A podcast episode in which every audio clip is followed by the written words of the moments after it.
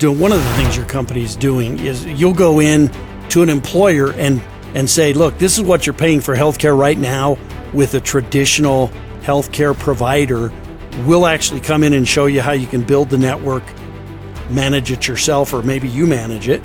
Um, and, and and this is how it, how much it will benefit your company. The interesting thing is, before the HIPAA or privacy and security rules we had in ninety-five and ninety-six, most major companies built their own networks in the seventies, eighties, and nineties. For those of us, I'm you know going to be fifty in a couple of weeks. Those of us who are older, right, remember those days because I was in college in those days. You working. Should speak for yourself, Dutch, on that, but go ahead. You look much younger than me.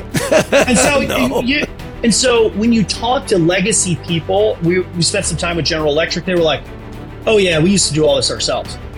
We don't like the carriers. We want to go back to the old model. And so all I'm saying is let's go back to the old model. Americans are capable of achieving extraordinary things when they have the freedom and opportunity to do so. This is American Potential, and here's your host, Jeff Crank.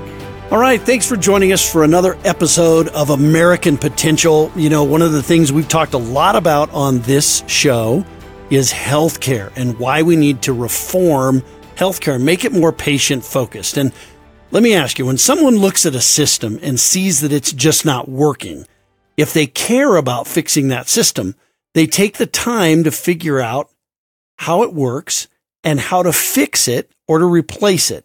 And the healthcare industry can be very overwhelming to navigate for everyday ordinary people while they are trying to work and take care of their family. Being on a phone call with the insurance company for an hour or so trying to figure out what the issue is just doesn't usually work for people in their schedules. You know, push one if you're calling about claims, push two if you're calling about benefits, all the while screaming, representative, right? Get me a person. Uh, guessing what the final bill will be after a doctor's visit or having a procedure done can put a strain on the family budget. And we see healthcare from the personal side, but what are some of the barriers that businesses face when offering healthcare to their employees? Well, today's guest started down the path of looking at how to make healthcare more affordable when he had a conversation with some business owners. They took the time and explained why providing healthcare for their employees was costing their business so much. So he started to figure out a way to bring those costs down. And on today's show, I want to welcome Dutch Rojas, who is the founder of, of uh, Sano Surgery. Dutch, thanks for being with us. How are you? I'm doing great. I love that intro. Whoever wrote that, that was magic. That was well, truly magic. I'm I'm out of my mind about it. That's good. Well, that's great to hear. Mostly it's Monica. I do a few tweaks here and there, but I have to give all the credit to Monica for that. Well, um, she's pretty wonderful. She is. So, uh, first of all, you're from the Netherlands, I understand. Yes? Yeah, ik ben een Nederlander. Ben hier gekomen. Yeah, I came here in nineteen ninety-three to go okay. to, uh, I think, the greatest undergraduate school in the country called Oral Roberts University in Tulsa, Oklahoma. Yeah. Okay. And uh, w- what what a testament. I mean, people ask me all the time, why do you love this country so much? And I'm like, well, if you come from somewhere else, I promise you, when you land on these shores and you begin to understand the power of capitalism and independence, you will love it here too. Yeah. Yeah, that's right. You know, I get asked that all the time. I've had people tell me, oh, I don't know if America's as great as it once was, or is, if it's still a great country. And I said, you know what? Tell that to the to the millions of people pouring across to get here every day, because I think they actually would disagree with you. I think it is a pretty special my, place. My grandparents came from Mexico on my father's side. My father decided to work for an oil and gas company. He moved to the Netherlands to be an engineer for a gas company. Oh. And he met my mother. They stayed, and I couldn't get to the U S fast enough. This is truly a, I mean, I've been, I've worked all over the world. This is, this is the country to be in. Yeah. I don't think there's any question about that. So your background though, it, it's not in the medical field. So how'd you get into no, being sir. an entrepreneur in healthcare? I, that's gotta be an interesting path. What a great, what a great question. Um, to make a very long story short, um, I went, O R U sends everybody on mission trips, right? It's a Protestant school. Um, I went on a mission trip in ninety-six and ended up on a medical mission. And how fantastic of an experience was it for a young accounting student who was uh, afraid of blood and decided, you know, how do you help people get access to affordable care? Well, that's when the journey started. I mean, I saw it. Oral, in his vision, wanted to build, you know, the largest hospital for all Catholics and Protestants in the world. Then, of course, you're on a medical mission.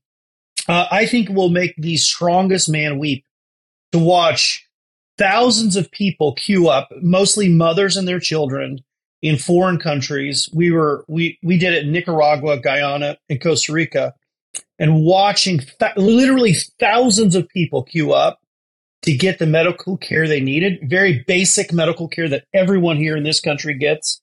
Um, they they had to stand in line, and we spent two weeks there, and I think it changed my life forever. I realized my goal and my mission was, how do I, as an accountant, get involved? What can I do? I mean, I know that I have a skill set and I don't want to be a physician, but what can I do? And so I just kind of said, you know, I want to serve, and here I am. It was pretty great. Yeah. So, so as you were experiencing that, what were some of the issues that you were seeing in healthcare? Well, of course, accessibility, right? We talk about mm-hmm. affordability all the time. Like you mentioned it in your opening dialogue. There's no prices, right? There's fees for things. And, and that's a really important matter, right? It's like you call someone and you say, I need a colonoscopy, right? My primary care doctor says, and you call, well, we can give you the fee for the doctor. We can give you the fee for the pathology. We can give you the fee for the facilities use. I remember the first time I had this conversation, I thought, what is the, faci- what does that got to do with anything? Like, hey, I just want a price. I want to give you money. And I want you to take me on as a patient. And that, you know, that was a challenge. And then, of course, um, I think in South and Central America, in many parts of this great country, it's still a problem for people just to get access to basic care. And when you see cleft lips, when you see undiagnosed, like really small issues that you and I could solve for fifty or one hundred dollars, you realize like the message needs to get out that care can be affordable and accessible, and that there are solutions, and we need to deploy them, and we need to deploy them today to help yeah. as many people as possible. So, so what do you th- what do you see right now as some of the biggest barriers to healthcare delivery in the United States? What a great question that is! So big, it's a big you know? one. It's a big one, what, Dutch. What are the biggest barriers? Well, one, I I am on a mission, um, and I would say there are tens of thousands of people like me that are on a mission. Um, to make healthcare affordable and accessible, but I want to do it for the whole world, right? Like I've lived in Singapore. I've mm-hmm. lived in other parts of Asia. I've lived in the Middle East, which I, you know, loved, but didn't enjoy at the time. Um, I lived all over Europe in three countries and now get to live here. And so when I talk about solutions for affordable and accessible care, I'm not just really talking about the U S I'm talking about everywhere. So n- number one issue is I think that most countries are on the defensive, and I think they need to get on the offensive. If you talk to any surgeon in this country, they will readily tell you, and you've had this experience, they'll say, I am the best. Jeff, I'm the best at this. And then you say, well, I just wanted to try the guy down the street. And they go, that guy's junk. And and I love that competitive attitude.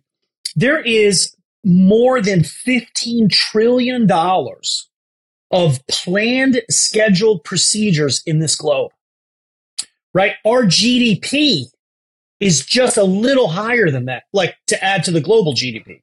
Mm-hmm. And so it's my firm belief that if countries like the United States decided to actually attract new patients, have the best healthcare system in the country, then we could attract people from all over the world, and we could be the central hub for the entire globe, which would be amazing.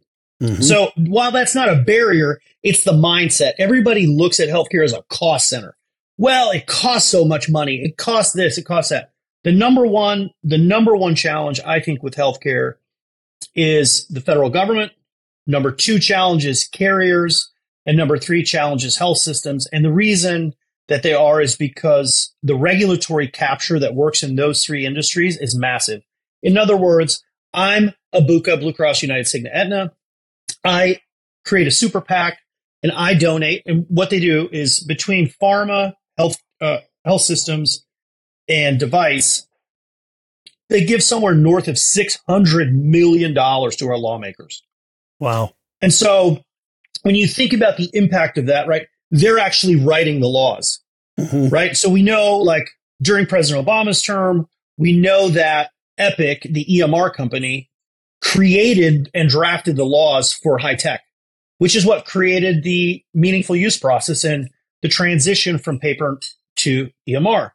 Well, they were the winner ultimately.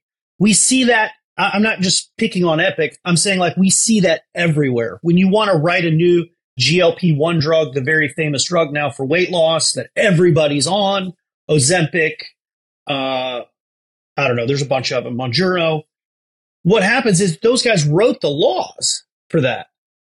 And now everybody's paying one thousand dollars a month to learn how to lose weight. Yeah. Right. And so regulatory capture is a massive problem. And then I'd say secondary, secondary, we don't have competition. We have lots of people participating, but they believe that third parties are paying for this. That belief is completely wrong. We, the people, are the payers. Whether mm-hmm. you pay into Medicare or whether you pay into your work or whether you pay some other way, you're the ultimate payer. But the health systems think Blue Cross, United, Cigna, Aetna is the payer. I don't believe that. I think, Jeff, you're the payer. Mm-hmm. You get to decide where your money goes. Mm-hmm. And so we've got one hundred sixty million people on employee benefits, ninety million of which are on high deductible health plans. That's where we're making all the inroads. Because if you have a high deductible, let's say it's called fifty-eight hundred dollars mm-hmm. on average, everything under fifty-eight hundred dollars is now something that people can get around. Right? They go, well, I need an M R I, or I need an X-ray, or I need a colonoscopy, or I need P T. Well, you're paying cash. Your benefits aren't kicking in.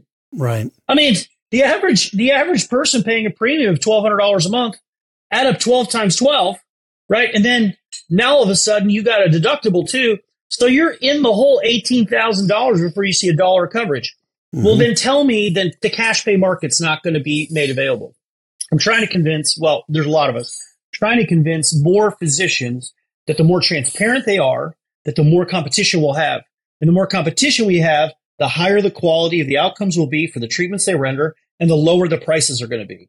Mm-hmm. See, in today's world, really high-quality docs don't make all the money, right? There's an even distribution. If you're a terrible physician in this country, if you are terrible, and you know you're terrible, you're making as much money as the best guy. Hmm.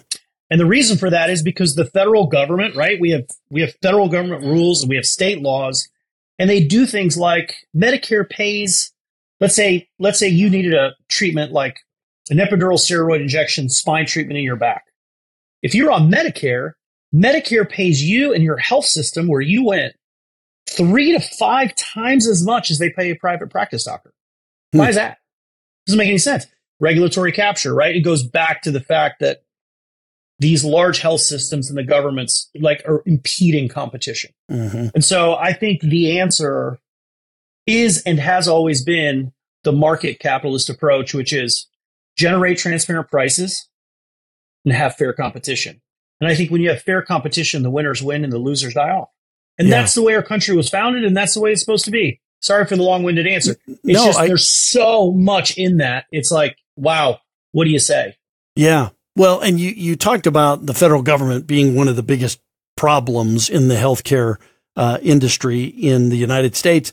And I think that's true. Government's good at picking winners and losers. Uh, the problem is, right. uh, you know, other people suffer from who, who the government picks as winners and losers. And that's, that's really a problem. You know, we talk about these reimbursement rates for, for Medicaid or Medicare. And uh the government seems to be able to think that they can just kind of snap their fingers and say they'll pay a certain amount for a procedure, and that that's a reasonable amount that the market will bear.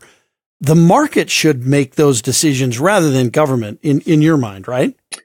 Yes. Well, I think um I think there's a large population of government bureaucrats that don't believe in the invisible hand. They look around the United States and they mm. wonder, how did all these cars appear? Where did the computer business come from? How did all this industry happen without us deciding? I think, you know, there's a very famous uh, quote, and it's basically a conversation uh, between Mikhail Gorbachev and some leader in the West. I don't remember. And he says something like, you know, how do you do, how do you feed these tens of millions of people here in the U K and Europe, you know, the leaders basically were like, prices. You know, it blew his mind. He like didn't understand. And then they asked him, well, how do you do it? And he's like, well, we have central planning meetings every week.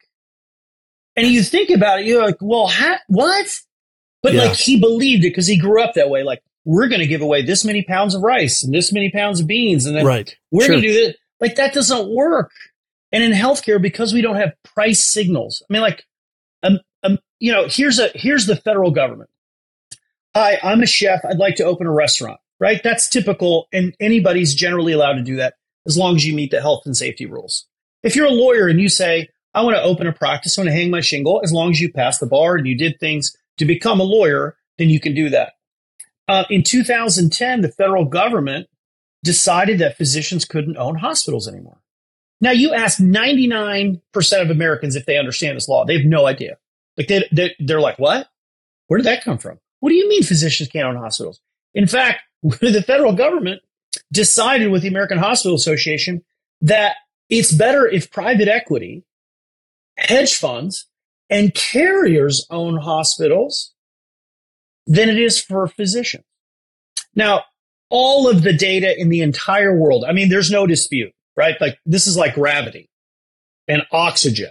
These are these are just facts. Right? That physician-led care exceeds any any care provided by an insurance person, you know, an M B A, sure. uh, hedge fund, or private equity. I'm not saying those people are bad people. Not at all. I'm just saying, like, who's the right person? Do right. you really want a barber to run your restaurant? Like, that doesn't make any sense. Why, I don't want someone who cuts hair to run my restaurant. I want a great chef to give me a meal so that I can go out on my anniversary. Right. And so the United States government has seen itself just like put itself into these situations where meaningfully it doesn't matter. Now, there's a there's an opportunity to undo that bill. Um, the Americans for Prosperity are working on it. Other associations are working on it. And we think it might get through by October. Rural care needs a lot of help. What's mm-hmm. happening is the large health systems, right? Because they're they're run by private equity and hedge funds and Wall Street in general. They'll buy hospitals in rural locations, and then they'll take the specialty docs out, move them to the bigger cities because they can get more money for those. Mm. See, that, that makes sense if you're a business person. Like, if I was a business guy, I go, that makes sense, I'll do it. But I'm a I'm a healthcare guy, so I go, wait a minute, we've removed access. Like, that can't work. And so as you look at the federal government and then state governments, I think you and I have had this conversation before, certificate of need laws exist in thirty-three states and Washington, mm-hmm. D C, right. where essentially, back to the restaurant example, if I'm a chef, I have to go to all the other restaurants in my city and say, may I please, sir, could would you find it in your heart to let me open a restaurant because I want to make money too? And right. they can all go, no. Right. So I was living in New York City, where I lived for a very long time. And we wanted to open a new surgical hospital. So we had to ask Lenox Hill, N Y U Langone, and a whole bunch of others, right? And they told us basically, like, kiss rocks, pal. We're never going to let you compete with us. And the carriers didn't want to do it either. Empire, Blue Cross Blue Shield there, runs the show. And so it's like, well, they're like, well, we already have that. Why would we want competition? Because we don't really want to lower premiums. See, you got all these physicians that run to, to insurance companies and say, hey, I'm really good at this. I've been do- I, I've done the engineering to make sure that the procedures um, are more high quality outcomes and they're lower priced. But what they don't understand is that carriers aren't incentivized to do that. Carriers are one hundred percent incentivized to make more money, right? And so they're they're not bad people either, but their officers of a business have a fiduciary obligation to their company, right? And that fiduciary obligation says, make more money. And people will say, well, you know, they're really good hearted and they want to help. And I go, show me how in the last ten years that premiums have gone down ever. Right. It right. doesn't, it, it's never happened. It's never right. happened. Right. So you've got, you've got a ton of institutions that their incentives, even the nonprofits and not for profits, all of them are incentivized to increase revenue, increase profits, more, more, more. Which means extraction out of the average American family. And today, that's not a good idea. what our solutions that we proposed, we talked about, I sold our business, or it was acquired last year. The whole thing was get rid of deductibles, get rid of copays, get rid of coinsurances. Make it easy for people to see a physician, get them in right away. Those are the types of solutions. It's not just me now. I mean, it was me twelve years ago by myself. There's one hundred forty-seven companies that now do what what, what I started. Hmm. And so yeah. I want more competition, right? right? We started building a marketplace where, like, think Amazon, where you can go on there and your doctor says, you need a lab test. The average comprehensive metabolic panel, the average paid claim in the United States is one hundred forty-four dollars. We sell it for eight. Wow. People say, why would you do that? And I go, the same reason Costco says that their margins are capped at eleven percent. Like, the C E O of Costco says, I could do whatever I want, but I'm not going to, because I love Americans and I love families and I want to help people. So why would I charge more than eight dollars? I make a dollar off the eight bucks. Like, that's really good.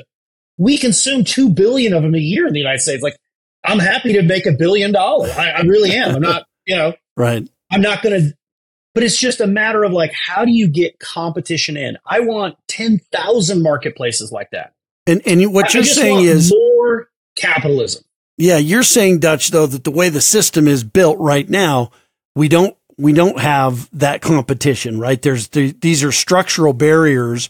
And, and the example yes. you used is, is a great one, because it's a structural barrier to us actually even having competition, because we built it around insurance companies talking to physicians and who's in network and who's out of network. And all of that is a, is actually a barrier. Yes. And the one saving grace we have, are you ready? Because this is the whole point, is that self-insured employers, there's about ninety percent of people with more than one hundred employees are self-insured, which, when you use your brain, you ought to just think they're essentially cash pay. They mm-hmm. may use a carrier to build their in and out of network model, right? So that somebody has a card and says, yeah, here's my insurance coverage.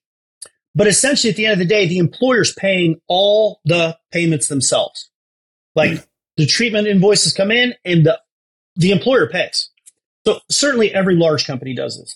What we've convinced a whole bunch of them of is that they have a fiduciary obligation to plan assets. And this is the most wonderful language ever, right? It's this old kind of English corporate model or corporate language that you read that you go, wow, I wish people still wrote like that. But here's what it says, is that you have a duty of loyalty and you have a duty of accountability. And the duty of loyalty and the duty of accountability say to a self-insured employer, think Amazon, Facebook, Comcast, Boeing, like the biggest names, plus, you know, small, medium businesses. What that means is that they have to know the prices of every procedure and test they pay for. And they have to ensure that they're getting the best prices. So they can't, and they're not doing business with carriers anymore.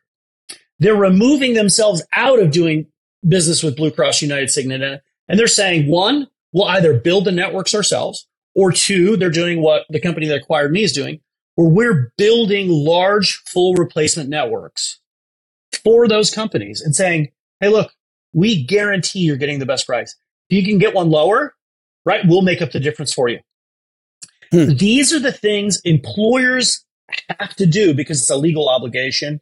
Um, you, you can look it up and so can the audience. Like, massive number of lawsuits in the last two years where an employee said, hey, this is, I'm an owner in this plan, right? Because you've essentially created your own insurance company and you didn't do what you were supposed to do, Mister You know, H R person. Right. You guys are the fiduciaries in this plan. You're not doing what you're. So now we've got, call it seventy-five million people that have a fiduciary obligation or are being held accountable to it. And I think in the next three years, we're going to see a massive revival, a massive push for that obligation to be fulfilled, and we're going to see an actual reduction in healthcare spend. Hmm. We so can't. What, uh, we we. I'll say one more thing. If we don't, if we don't, if you and I and all this conversation with all this don't come to a solution by twenty thirty, the spend will be close to seven trillion dollars, six point eight to be exact, and we can't. Like that, that can't happen. That's thirty-two thousand dollars out of every person's pocket. Yeah. Wow. Nobody has that kind of money. Nobody right. has that kind of money. Right. And and people will say it's inelastic. Like, I'm going to go to the doctor no matter what. And I go, not for thirty grand. They're not. Like, that's over. It's yeah. done. So we, we, it's coming to a head, and we have to come up with these solutions. Right. So what your company's doing, one of the things your company's doing is you'll go in yeah. to an employer and, and say, look, this is what you're paying for healthcare right now with a traditional healthcare provider. We'll actually come in and show you how you can build the network, manage it yourself, or maybe you manage it. Um, yes. Both. And, yep. and this is how, it, how much it will benefit your company. That's exactly right. Okay. Um, They they can so, so you know, history always repeats itself or does some function thereof. Right. And the interesting thing is, before the HIPAA or privacy and security rules we had in ninety-five and ninety-six, most major companies built their own networks in the mm-hmm. seventies, eighties, and nineties. For those of us, I'm you know going to be fifty in a couple of weeks.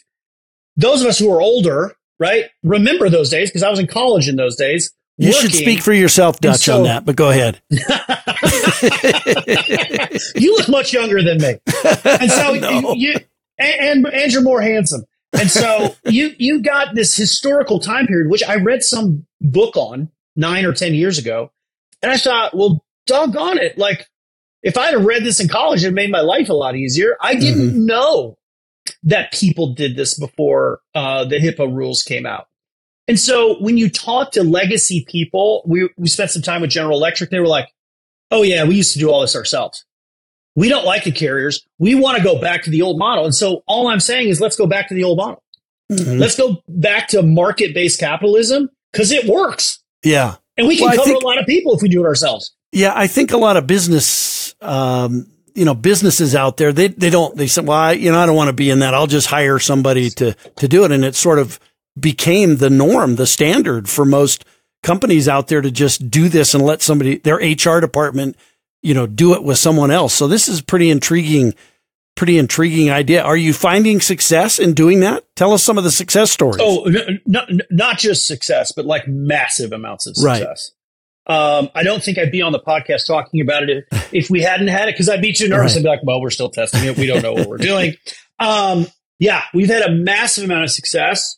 Um, we're seeing people not only have um, decreases in the number of uh, uh, in, in the spend, but we're seeing people stay level, right? And my whole goal is to say, I don't want six point eight. I I'm not even comfortable with four point two trillion dollars of spend, but goodness gracious, we are wrecking the average American family, right? The middle class, we're wrecking yeah. them with these policies and the way we do business. It doesn't hurt the upper class, and I don't have an issue with that. Um, But it does really hurt the middle income people the most, because the lower income people will fight me on this, but generally have Medicaid, or there are other things that the state will do for them to make sure that they're covered, right? We have charity care, we have this and that. But, you know, if you're the average family and you're making seventy-two thousand dollars between two parents, like you're getting zero help. And to and to have the average premium be, you know, north of fifteen thousand dollars a year, and then you're forced to buy it. It's not even it, you know, the worst part is the federal government makes you pay. Mm-hmm. And it's like, well, right. what if we didn't have an employer mandate? Anyways, I digress. But the point is, yes, we're having immense amount of success. And, you know, if it's just a pass through versus a profit center, what we found, because there's different models for different things, is that when G E's in charge of their own, um, and I'm just using a name arbitrarily, or when um, a large tech company's in charge of their own benefits, they just do it better mm-hmm. because their their tr- their whole goal. Remember, it's all on incentives. Their incentive is to drive down utilization, drive down expenses, not to increase them.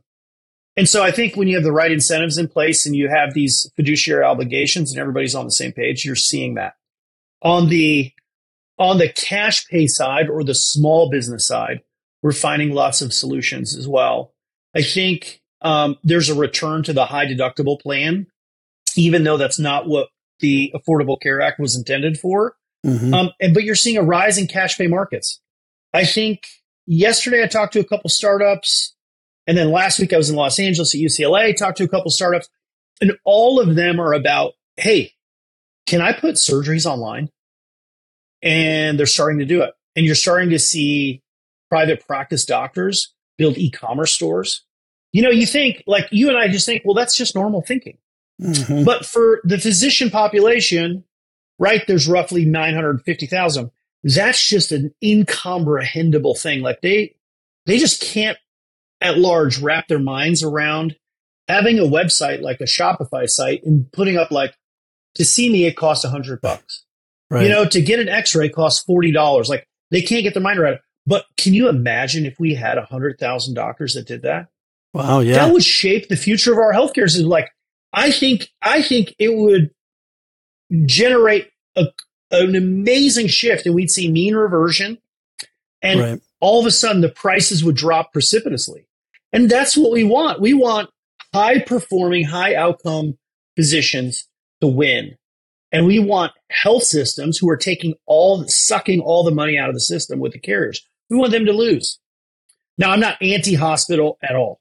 I've mm-hmm. built hospitals, developed them, loved them, but there's a place for them. And they're not, their current incentives are not aligned with the patient population or the population of physicians that exist in this country. They're, they're, they're almost anti-patient, anti-physician. Yeah. What, what if, so if we've got somebody listening to this podcast and they're, they're an individual, maybe, I mean, maybe we've got some bus- business owners that are listening who think, man, this would be great. I, I might try this with my company. But what if you're, what if you're an employee and you're just frustrated with healthcare? What can they do, you know, to, to help drive innovation, both with through their employer-based plan or just in general? What can they do? Well, I think, listen, I'm all about patients and employees. I think there's two basic things they can do. Number one is they can, if they're on a high deductible healthcare plan, and most people are, right? And it might be supplemented with an H S A, but most companies don't fund them. Um, I would find the cash price, right? If you need an x-ray, right, I, I would call the radiology, the independent radiologist in your community. Here in Phoenix, we've got sixty of them around the corner, right? And so it's like, we'll call one. And when you call them, they're going to tell you it's thirty-five dollars to get a single image and it's forty dollars to get three. And so that's going to be better than using your uh, insurance benefits. Mm-hmm. Um, I'm, I'm very pro patients take control of your own care. Now, if you're injured, right, an emergency, that's completely different. And just, just for listeners' sake, the United States consumes about eighteen billion medical treatments and services a year, fifteen billion of which are labs, right? three hundred million of which are radiology appointments. You get a billion two physician consults. So there's a whole bunch of room where you can actually pay cash and, and, and pay a small amount and get a large amount of service. For the, the second thing I would encourage all employees to do is I constantly encourage employees to have conversations with their H R department. What point solutions do you have that can help us? I cannot tell you over the, since I started the company in two thousand eight, I can't tell you how many times, this is going to sound like I'm a total weenie because I got my old Marine Corps picture behind me, but how many times I've openly wept hearing a mom and dad say to me on the phone, your service saved us. We were going to bring, we brought our five-year-old in for a hernia repair, and they told us it was four thousand dollars before they would help us. And I was going to call my mother, and I was going to do this and this and this, right? Because because you'll do anything for your kids. Right. And then we called H R and asked for help, and they said, oh, well, here's a benefit that you have. It's a no copay, no deductible benefit. Here's how it works. We got on the phone, right, with the doctor that's there and the medical assistant that was there, and we had it all done in thirty minutes. And so these are the kind of things that when you find employees who are motivated to help fix healthcare, right, we send them to the H R department. We say, listen, you got to put in ten point solutions that really help the average American family. And here they are. Here's the ten. Sign up for them. Get them done. They don't cost you any money. There's no extra expense, right? They only, they only charge you when you use them. Right. And so I, yeah, I think, I think there's lots the American population to do. The, you know, we're in Washington, D C every single month and, you know, constantly meeting with lawmakers, and people say, how do you do it? And I say, well, you know, just an inch at a time. You're not, you know, the government's not designed to make, it's not innovative. It's not designed to make quick progress. Sure. And so write letters to your congressmen, write letters to your senators, and get active. This is, I think this is the most, the, you know, the climate change people think their issue's big. I think that's nuts. I think that healthcare is the challenge of our lifetime. and I want to see it get fixed. I want to see the average person have affordable and accessible care. And this wow. is, I think, how you do it. Yeah. Man, thanks for sharing your expertise. If folks wanted to know more kind of about you, or how, how can they find out more about what you're doing? Oh, listen, I'm on, I'm totally on social media. If you can't Google Dutch Rojas and find me, you got problems. I mean, you know, I got an old dad that knows how to do it. So I'm, I'm on uh, Twitter slash X. You know, I'm still in the Twitter thing. Yeah. And then uh, LinkedIn. And we do videos. Uh, the company does our videos. We do social media, but like we're everywhere. We probably speak at forty show, forty trade shows a year, maybe more.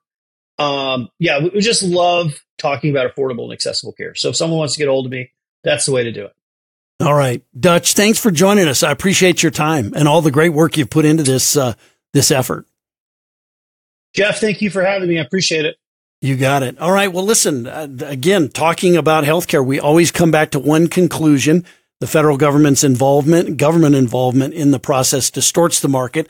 That's a bad thing. The people who are consuming healthcare aren't really uh, well equipped to be able to make the best decision for them because they ha- don't have uh, uh, uh, things at stake other than their health. They don't have the, the pocketbook involved there as well. There's lots of reforms that can be made, uh, and it's great that Dutch is uh, continuing to, to to work on some great solutions uh, in the healthcare sector because, as he said, it is going to bite us as we continue down this road, and it's it's hard, starting to hurt middle America and uh, you know medium income, uh, the the middle class really starting to suffer because of healthcare costs. Look, liberty and freedom, they're taken for granted pretty easily. Don't take it for granted. Get out there, defend freedom and liberty.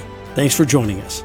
Thank you for listening to American Potential. You may listen to more stories from Americans working every day to expand freedom and opportunity in their communities by visiting American Potential dot com.